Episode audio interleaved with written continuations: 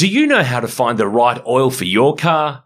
Now you can find out quickly and easily online thanks to Castrol's Rego to Oil tool.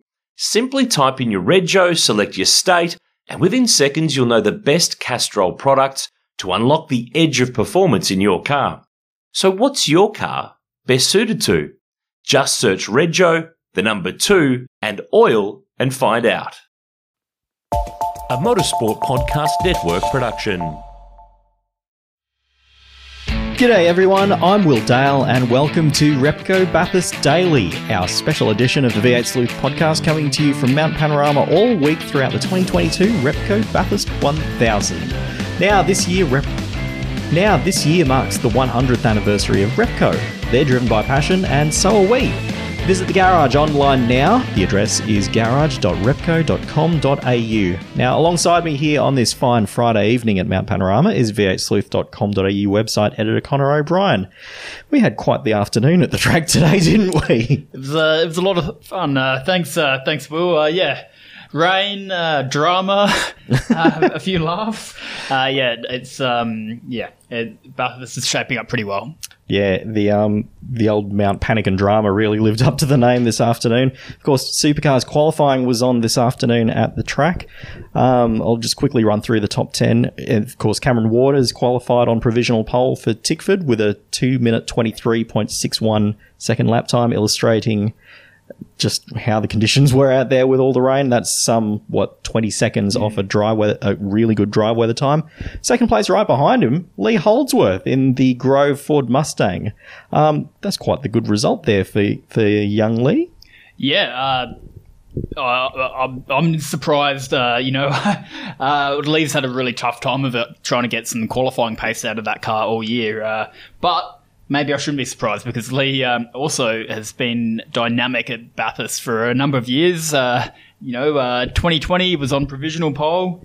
Last year, of course, won the race with Chaz, and um, yeah, absolutely mastered the uh, the wet conditions there. Uh, so yeah, that's that's a terrific job, and hopefully he can uh, you know back it up in the shootout. Of course, his 2021 co-winner Chaz Mostert was 0.007 of a second behind him in third place. Shane Van Gisbergen was provisionally fourth after qualifying, but he but um, was involved in an incident towards the end of the session, which we'll get to in a few moments. Fifth place though, Richie Stanaway in the Erebus wildcard, the best qualified of all three Erebus entries, all of which made the top ten shootout. That that was a fantastic storyline to see how Richie went. Basically, as soon as the rain started falling, the 51 car came into the equation and It's given everything Richie's been through these past three years. We know what level of talent he has. We saw what he did overseas. We saw what he did um, in a co-driver role at Tickford for a couple of years in 16 and 17. It was fantastic to see Richie just showcasing his talent once again. Yeah, uh, I can't speak highly enough of what a tremendous job that is by Richie. Uh, especially when you consider so not only yeah been out of the seat for three years, uh, but during practice had minimal, uh, you know, minimal uh, laps. Really, uh, they had a number of issues. Uh, starter motor issue in uh, practice one, and another uh, mechanical of sorts in practice three. So uh, Richie really didn't get a lot of lap time before, um, or or seat time rather. Before qualifying, and uh, but he never looked like missing it. Really, once uh, once qualifying got underway, he was always just up there. And uh, to be honest, uh, you know, really, really good job by Erebus in general because uh, to get three cars in the in the shootout, especially when one of them was in the fence uh, at the end of uh, practice four, not that long before uh, before qualifying, and um, and I when I went past there, it was all hands on deck. People were sprinting around. Uh, it was absolutely uh, manic trying to get that car back out there. So to get that, especially to get that number nine car into the shootout as well. Um, yeah, those guys must be pretty happy with themselves. Oh, for sure. Uh, just to quickly round out the top 10, seventh place, Nick Percat, both Walkinshaw Andretti United cars making the 10.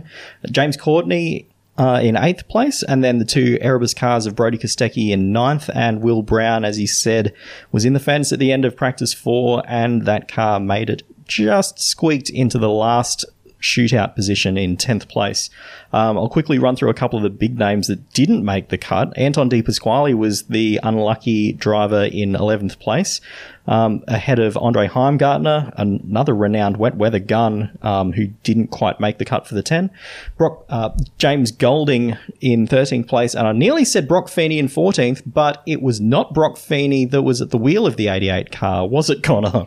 Yeah, that was quite the talking point. The first, you know, I guess uh, the first uh, dramatic thing around Triple Eight for the day, uh, which, um, yeah, it emerged during practice four that, oh, well, Whincup was uh, looking, you know, pretty handy, and uh, and so it turned out that uh, yeah, Triple Eight decided to uh, to chuck Jamie in the in the car for uh, for qualifying. Uh, of course, Jamie retired from a full time or in a full time capacity at the end of last year at, at Bathurst was his last event, and uh, but uh, the team kind of phrased it as that they were kind of protecting Broc, and uh, you know he's still learning and and not putting him, uh, I guess, not throwing him in the deep end too much. Uh, do you think it was the right call?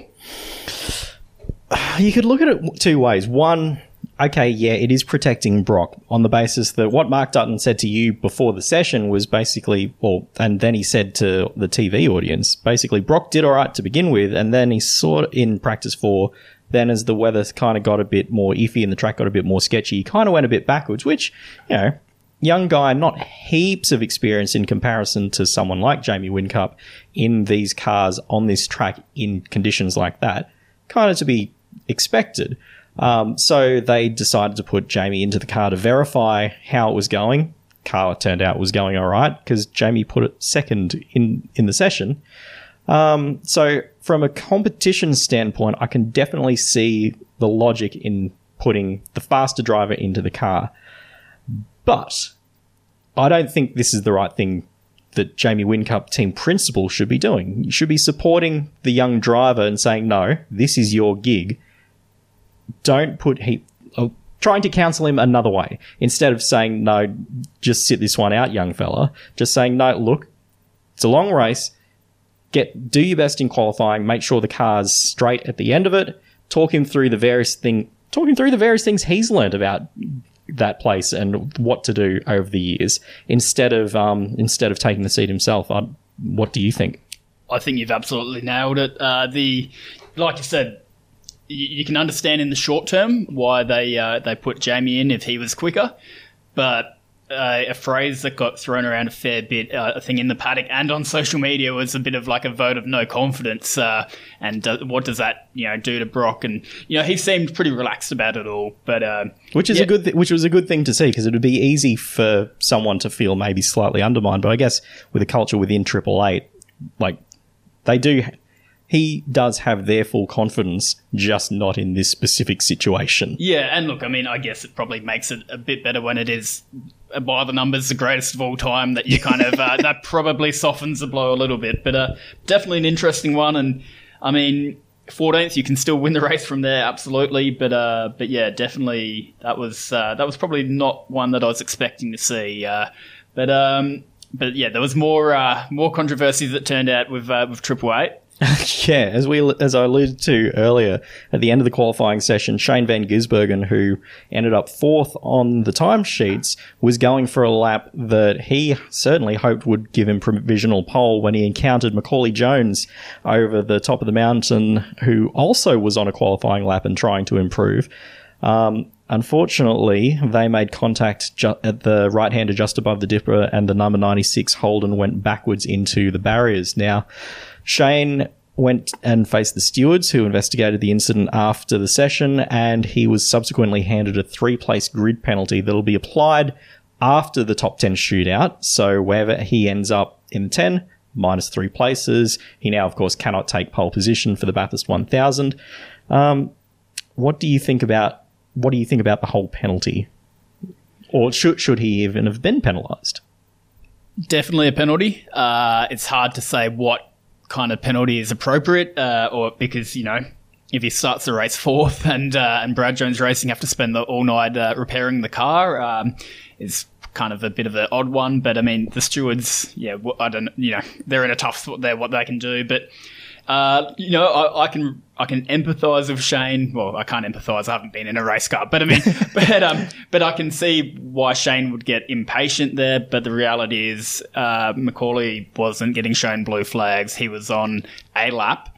Um, yeah, and I guess uh, that was one where Shane just had to cop it. You know, uh, yeah, that's not blocking. That's uh, you know, Macauley has no need to get out of his way, and you can't go too wide through there, um, and you can't put someone in the fence. So. Mm. Definitely a penalty, uh, but yeah, I, I, don't know. What do, what do you think? Well, it was interesting to hear um, Brad Jones's comments on Pit Lane Live on Fox Sports this evening, where he said, according to the stewards, Shane was apologetic for causing the incident. And you look back at it, it's easy to see when he's ranging up alongside Macauley to say, "Oh, this to look from the outside and say, oh, that's a dumb thing to do. Why would you do that there? Why didn't you pull out of it? Well, at that point, again, I'm like you. I've never raced a car. I've certainly never raced a car at Mount Panorama, never mind a supercar. But at that point, we always hear it. The drivers are fully committed, never, never more committed than when when on a qualifying lap. He can't just bail out of the move there. He can't even up at Skyline. He can't really make the decision to bail out of the move there either because there's there's a point where he's so heavily committed that if Macauley's slower than he expects, he's he's either got to make two options: either go for the gap or put your own car in the fence because he's not going to be able to bail out of it. Well, so I was, yeah, I don't know. I think you know race situation. I think you can tuck in behind. I mean, again, not trying to uh, Shane is uh, the ultimate driver, and I'm not, but um, but I feel like you can back out of that. Um, it's definitely a tricky one, and it's a split se- split second decision, and clearly like a bit of a misunderstanding between the hmm. two of them. Uh, I will say though that if he what on the basis of him being found separate to what everything I just said, if he was found guilty of an offence there, which he was, he was found in, found just bringing up the steward's report now. He was found guilty of careless driving, which is according to the rules. As I bring that up now, Careless driving, the definition of that in the operations manual is departing from the standard of a competent driver, which is fantastic wording. Um, but the next charge above that is reckless driving, which is any unintentional ac- action by a driver which creates serious risk to others. That kind of sounds like what happened. I don't know. Yeah, that. Again, not a steward, not a driver, but it's interesting to always look at these things. But the penalty itself, three grid places over a 1,000 kilometre race does that punishment fit the crime? I, am not no, convinced it does. But I don't know if there is actually one that does. That's fair. That's a very fair statement. So, uh, yeah, tough tough situation for everyone involved. Uh, I feel for Macauley and those guys because they've uh, they've been having a, half okay kind of lead in. Macauley had a big big moment in uh, practice earlier today, but uh, but yeah, that that's not something that any team needs uh, unnecessarily. So um, yeah, feel for those guys. But uh, yeah, anyway, uh, I guess we all move on and. Um, well, I, moving just sorry back to where you said earlier about um, the high-profile emissions from the shootout. I, mm. I did uh, I did want to mention David Reynolds was a surprise, and uh, unlike Richie Stanaway, Davey uh, never really looked like making it during qualifying. He never really popped up uh, all that highly, uh, which is quite a surprise because he is very, very good around here, and that car is usually very good in the wet. Uh, as and Lee Holdsworth was flying, but uh, but yeah, those guys uh, down 18th. Yeah, that was a surprise, especially as you said, given that Reynolds is quicker. Like 2015 pole sitter after a very wet shootout that year, um, does know his way around the place. Uh, you look at some of the other names. Uh, Craig Lowndes, who also was entrusted with the qualifying duties in the Triple Eight wildcard entry over Declan Fraser, who ironically had just hopped out of his Super 2 car having driven a race in even worse conditions. Although um, not a lot of racing went on in that race, no, to be fair. valid but, point. But, but you, it, it, I guess it was the same situation um, that where Triple Eight went experience over youth in, in this situation, and uh, you know, 16th. I think that that wild card started 15th last year, so pretty similar kind of uh, result there. And I, I, think that's less of a less of a disaster for that car to be 16th on the grid than maybe um, a car 88 to be 14th on the grid. True. We might just rattle off the rest of the grid. We got to 14th where Broc Feeney and Jamie Whincup start the race. 15th, Thomas Randle and Zak Best. Uh, 16th, as we said, Craig Lowndes and Declan Fraser. 17th, Jake Kostecki and Kurt Kostecki. Now, Kurt Kostecki leaves leaves um, Mount Panorama slightly lighter in the wallet today. Um, unfortunately, he he drove past Chaz Mostert under red flags at the end of practice four when um, the red flags came out after Will Brown's accident, which you absolutely cannot do. Um, so he was brought before the stewards, who found him guilty of that offence and they fined him ten thousand dollars, with h- half of that suspended until the end of next year, um, because of the se- because of what they felt was the severity of the offence. After the Kostecki brothers, we have David Reynolds with his co-driver Matt Campbell. Uh, 19th, Todd Hazelwood and Jayden Ojeda. This is another car that was repaired after a crash in practice four. Todd himself was also on the tools, um, helping to get that ready. 20th place, Scott Pye, Tyler Everingham. Not, in fact, just looking at this, Mark Winterbottom, the other Team 18 car down in 23rd place, neither of those cars have looked in the hunt at all No, this weekend, not at dry, any wet or dry. Not at any point. They uh, and yeah, the that's a surprise too when you look at you know Premier Racing, uh, especially on well on car thirty one uh, with James Golding. They've been very quick at times, so don't know what's going on there with Team eighteen, but uh, but yeah, definitely uh, they will be scratching the heads. 21st place, Chris Pither, Cameron Hill in the second Premier entry, Macauley Jones in 22nd place. That's where he'll start the race with Jordan Boys. The BJR crew is working very hard overnight, pulling all sorts of parts out of the transporter to try, to try and get that car ready for the final practice sessions in the morning prior to the shootout. Uh, as we said before, Mark Winterbottom 23rd place, then 24th place, Bryce Fullwood and Dean Fiore. 25th place, Jack Le Brocq and Aaron Seton. Debutant Aaron Seton making his first start in the Bathurst 1000 this weekend. 26th place, the Castrol Young Stars wildcard entry of Matt Chahda and Jaylyn Robotham. That, they've had a solid and very quiet weekend, not really encountering any drama, which is good and probably what they wanted. Hundred percent. Uh, for those guys, uh, that's what they've got to do. And to be honest, if they can fly under the radar, that'll be a job well done. And if, if come Sunday, if they continue to do that, they'll probably find themselves in the top fifteen. Yeah. Uh, 27th place, Jack Smith and Jackson Evans. And 28th and last, and this is a bit of a surprise, but Tim Slade and Tim Blanchard in the Blanchard Racing Team car. Now, Tim put the car into the barriers when the weather was probably at its worst in practice four across the top of the hill. And it was repaired. They made it back out for the end of that session, but they, they, they were seven seconds off the pace of Waters at the front of the pack. And it, that something, something was clearly wrong there because Tim Slade's much faster than that. Yep, no, haven't got quite to the bottom of uh, what's gone on there, but uh, clearly, yeah, like you say, that that is not a representative time of uh, what they can do for a car that has qualified on the front row here uh, at at Bathurst before and fourth for last year, uh, last year's great race. So uh, yeah, those guys have got obviously some work to do. Um, but yeah, just, so for the shootout tomorrow, what's uh, what's your take? Who's um, who looks good? Is, who's going to surprise us? Well, it is going to slightly depend on the conditions, which I hate saying because that is quite a cop out. Um, if it's raining, Isn't it meant to be like 45 mils tomorrow? yeah, at some point tomorrow, there's all sorts of the, the forecast keeps changing as to when and how that rain is going to be delivered. It's a lot of water. We'll see. Ho- hopefully, hopefully it won't be in a way that prevents the shootout from happening or delays it or severely impacts it. But that's that's an issue for tomorrow. oh, I just quickly brought up the forecast 30 to 50 mil uh, and very high chance of rain, most likely in the afternoon and evening, and the chance of a thunderstorm. So I reckon it's. By the sounds of that, it's hard to imagine it's not going to be a uh, wet shootout, which is probably great news for Richie Stanaway. Oh, that'd be fantastic news for Richie San- Stanaway. Richie said he was actually disappointed that he didn't have that it wasn't just all dry, so he could actually have time in the car. Um, but he was also just quietly hoping he was going to get into the shootout. And the more time that he missed, he said the more I was hoping, more he was hoping for it to start raining. So, to be honest, I would love to see a Richie Stanaway pole position. Oh, that that would be, you know, I guess, you know, as a as a journo, you know, you sometimes cheer for the story and uh, that would be the ultimate story. Uh, I wish those guys nothing but the best. So, um, hopefully, yeah, hopefully those guys can be right up the front. Uh, but you know, clearly a big ask when you're going head to head in a one lap shootout.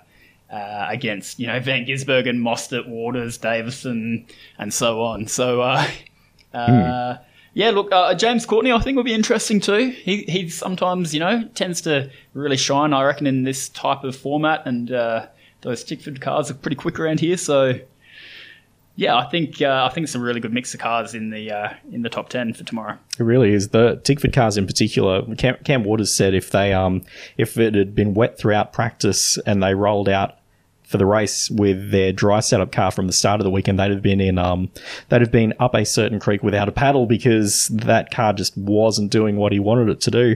And they made significant changes overnight and now it's a rocket in dry and wet. So um yes, I would agree he would have to be one of the key contenders tomorrow. Now, just to quickly run through the track schedule for Saturday, all the times I'm going to read out are in daylight savings time. So 10:20 a.m. practice 5, that's a 1-hour session.